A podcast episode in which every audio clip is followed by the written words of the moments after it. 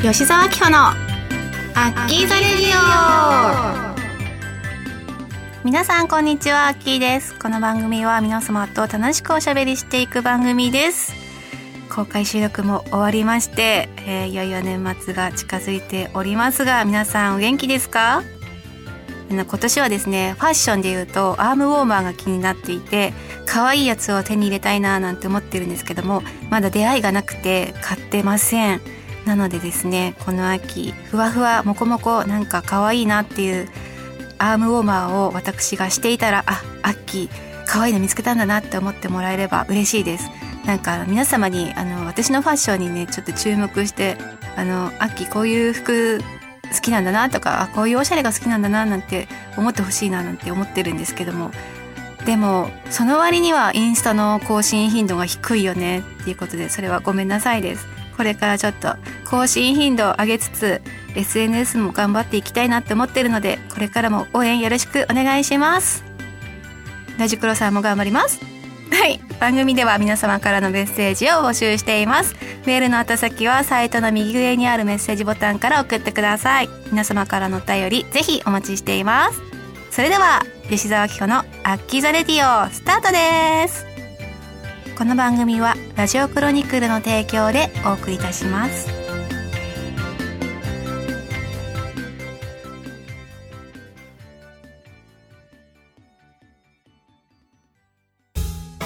メールルーム。このコーナーは皆様からのメールをご紹介していくコーナーになっております。今回のメールのテーマは、100万円あったら何に使いますか？っていうね、夢のような、そういう質問の企画でございました。というわけで気になる使い道をご紹介していきたいなと思います。それではラジオネーム、アッキーのゴルフウェア姿って素敵ですね、さん。えー、アッキーこんにちは。お元気ですか？だいぶ寒くなってきましたね。インフルエンザにかかっていませんか？気をつけてくださいね。今回のテーマ、100万円を何に使いますか？ですが、私は最新式のゴルフセットを一式購入したいと思います。昔ゴルフをやっていた頃のゴルフクラブは、人からもらったクラブで自分にあまり合っていないようでした。なかなか100点を切れませんでした。よくゴルフは道具ではなく自分の腕と言われますが、私は道具と思っています。最近全然ゴルフしていなかったのですが、アッキーがゴルフしたとお聞きして、私もまたゴルフを始めようと決心しました。いいゴルフクラブを購入していつかアッキーとゴルフ対決をしたいと思っています。お体に気をつけてお仕事頑張ってください。ずっと応援しています。ということでありがとうございます。あのね、今私が使ってるゴルフクラブも社長に誕生日にね、昔にいただいたものなんですよ。で、あの、いただき物で、私も全然あの経験が浅かったから気づかなかったんだけど、あの、最初に打つゴルフクラブ何でしたそれがね、入ってなかったの。あの、一番最初に打つ、ティーショット打つやつ。ドライバーあそうそう ドライバーです。ドライバーが入ってないってことにこの間行って気づいたんですよ。で私もそのちゃんと習ったことなかったしなんかドライバーっぽいものは入ってたんですけどもドライバーではなかったっぽいですね。びっくりでしょ。それを一緒に行ってた人に指摘されてえ？あそうなんだみたいな知らなかった買わなきゃってなったんですけどその行ったゴルフ場には売ってなかったからあのまだね買ってないって感じなんですけど。ねえなんかよくこう私は結構格好から入りがちなんで洋服揃えたりとか靴までこだわったりとかそういうのはやってるんだけどそのクラブの内容までちゃんと把握できてなかったっていうね盲点でした。びっくりしました。うん、だからね、なかなかいいショットが打てないのかもしれないんですけども。はい、私もいいものを探して揃えたいなと思います。ありがとうございます。続きまして、ラジオネームちくたくさん。えー、アッキースタッフの皆さん、こんにちは。いつも大変楽しく拝聴させていただいています。今回のテーマ、100万あったら何に使いますか？ですが、一度でいいからやってみたかった、値札を見ずに服を買うかな？笑いということで、えー、おおこれいいなと思って値札をそーっと見てそーっと戻すということが多々あるので値段を気にせずに気に入った服をとことん買いたいです。そしてアッキーへ服をプレゼント。100万あったらじゃなくてもプレゼントはせいよと言われちゃうかもしれないがいやいやそんなことないですよ。えー、ネットで好きなブランドのサイトを見てこれはアッキー着たら素敵だろうなとか絶対似合うだろうなとかアッキーだったらどうやって着こなすのかなとか想像するだけでかなり楽しんでいます。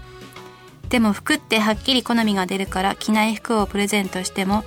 えー、着なければ単なる記事になっちゃうしということでやはり一緒にショッピングに行きましょう。はいすみません調子に乗りました。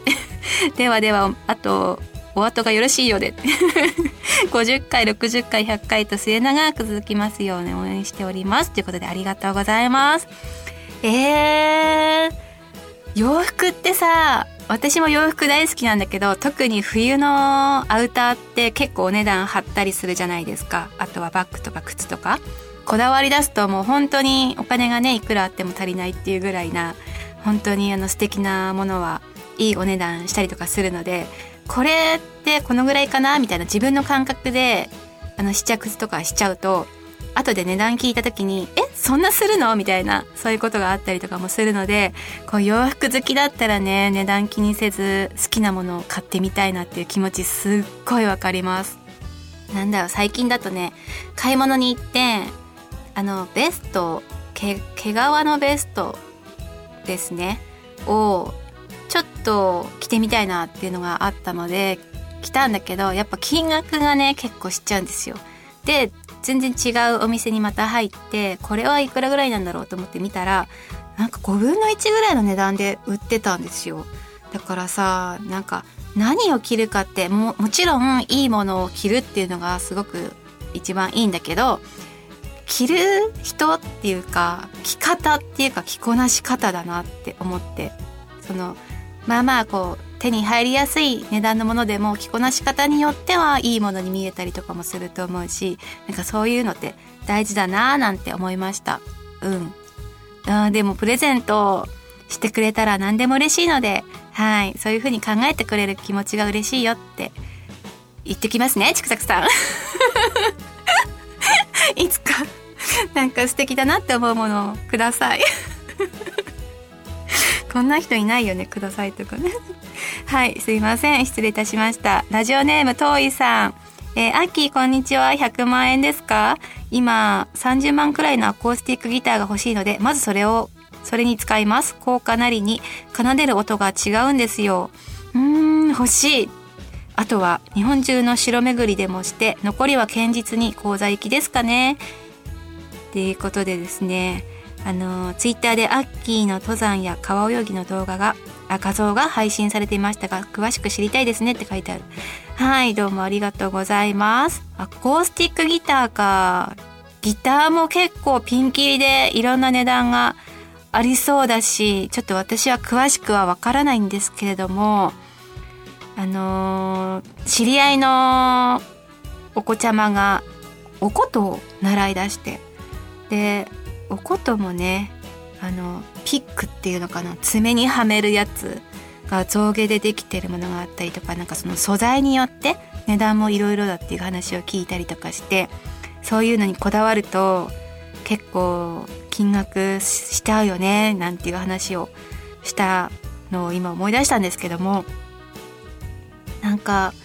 いいねこの趣味に使えるっていいですね。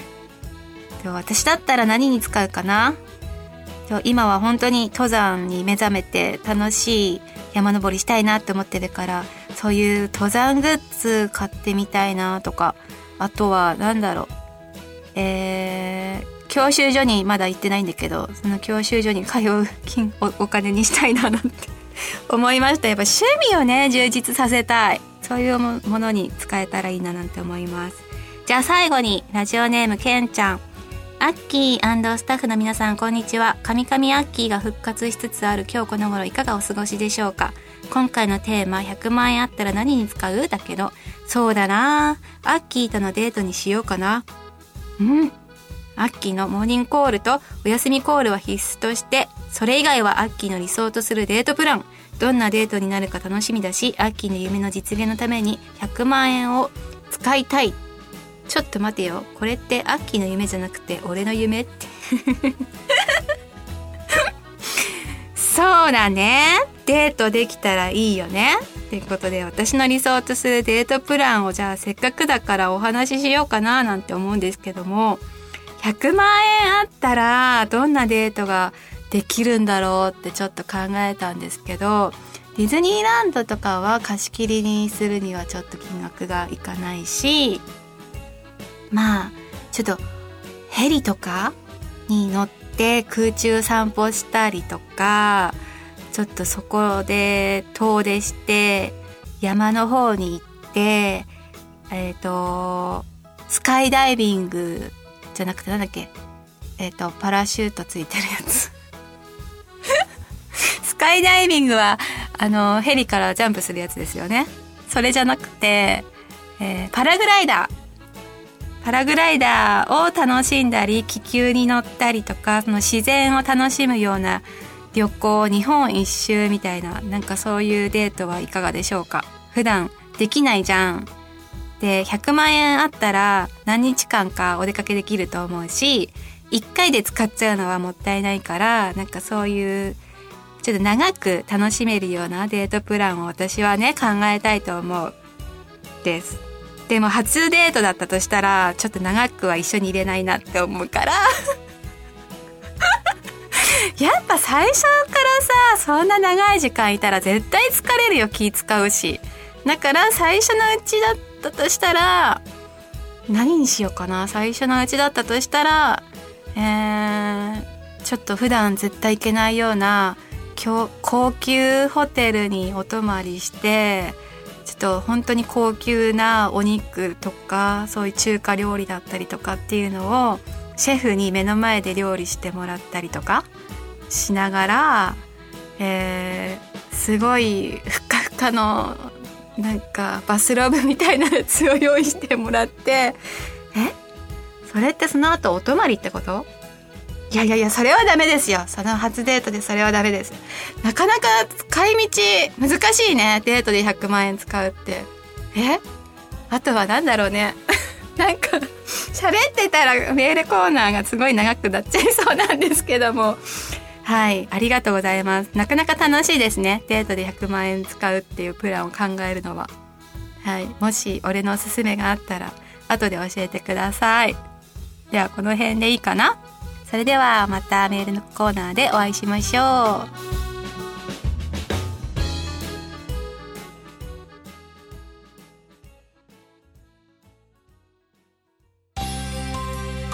秋のここだけの話今回ご紹介するのは、えー、私ずっとですねアウトドアサウナに興味があってアウトドアサウナっていうのはもう本当にその名前のごとく自然界の中外でですねテントサウナ張ったりとかしててで川とか湖とかそういう海とかに飛び込んで水風呂を味わってで外気浴して整うっていうそういう一連の外で体験するサウナのことを言うんですけれども、えーと、山梨県にあるキャンプ場のテントサウナに入ってきました。それで近くに川が流れていてえー、テントサウナに入った後に川で体温を下げてその後外気浴をするっていうね自然と融合した査活をしてきたんですけどももうずっとその川とか滝とかなんかそういうのに入るのは夢だったから本当にその夢が実現してワクワクと楽しみでその前の日は眠れなかったんですけどもなんとえっと、前々日だったかな？台風がちょうど来てたんですよそこの施設の近くに。なので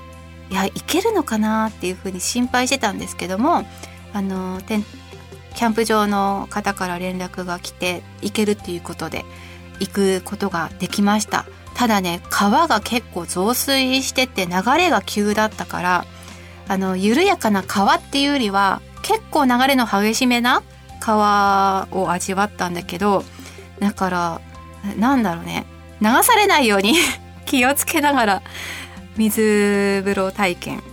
川体験をしたっていう感じだったんですけどもで皆さんはどういうイメージがありますか？その自然の中の川とか滝とか海とか。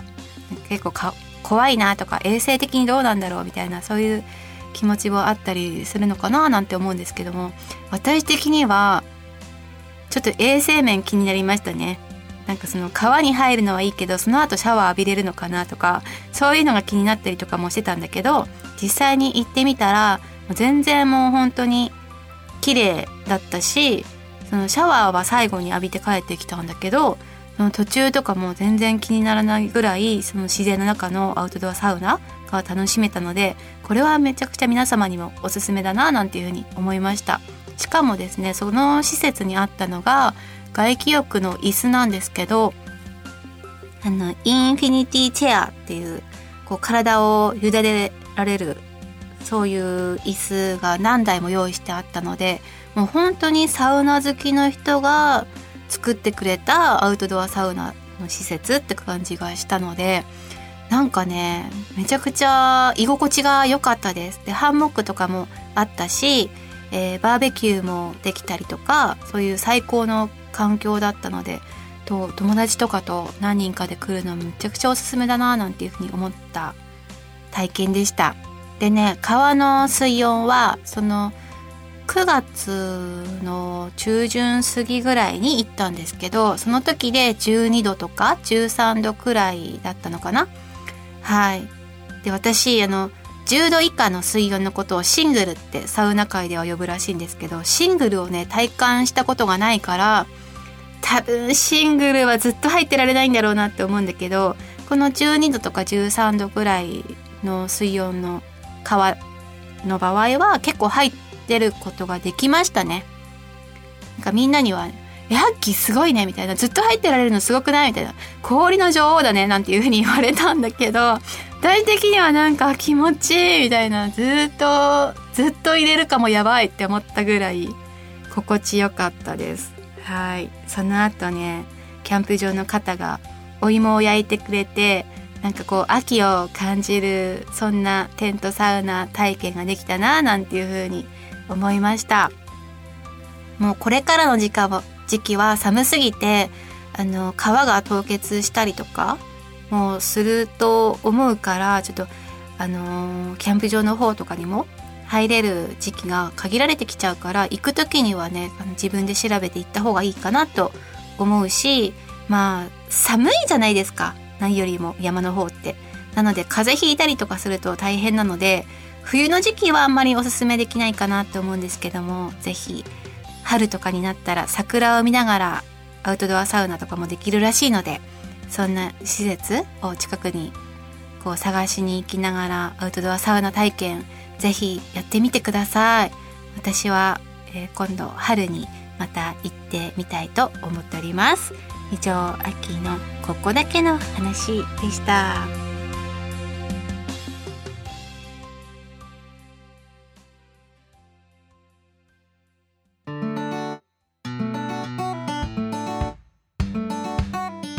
吉沢明子のアッキーザレディオ。そろそろエンディングの時間です。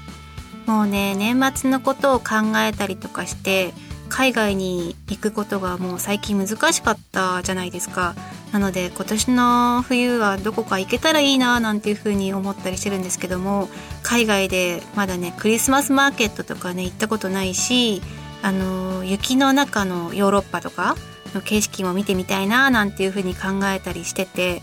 うん、でもまだ考えてるだけなので実際に行くか行かないかわからないんですけどもまあ、はたまた南国の風とかを感じながら迎える、えー、新年もありかもなーなんて想像だけはしているんですよ。皆様は、えー、年末年始の過ごし方考えたりとかしてるでしょうか？ね。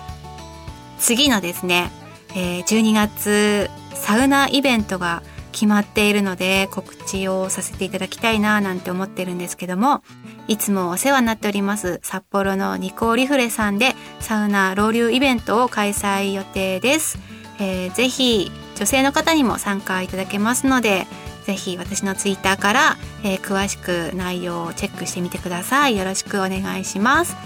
そしてそして、えー、次回のメールルームのテーマ募集をしたいなと思いますが次はですね2023年新年明けて、えー、一発目の収録がありますので、そちらでお聞きしたいメールのテーマを発表したいと思います。えー、今回は皆様がハマっている食べ物について、えー、聞きたいなと思いますので、ぜひぜひ今これにハマってるよなんていうのがあったら教えてください。よろしくお願いします。はい、もう寒くなってきてますので皆様風邪などひかないように、はい、2022年いい締めくくりができるように年末まで駆け抜けましょう。頑張りましょう。はいそんな感じでアッキーの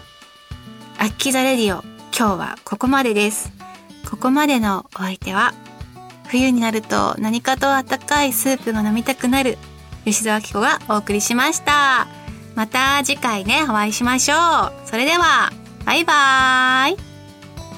この番組はラジオクロニクルの提供でお送りいたしました。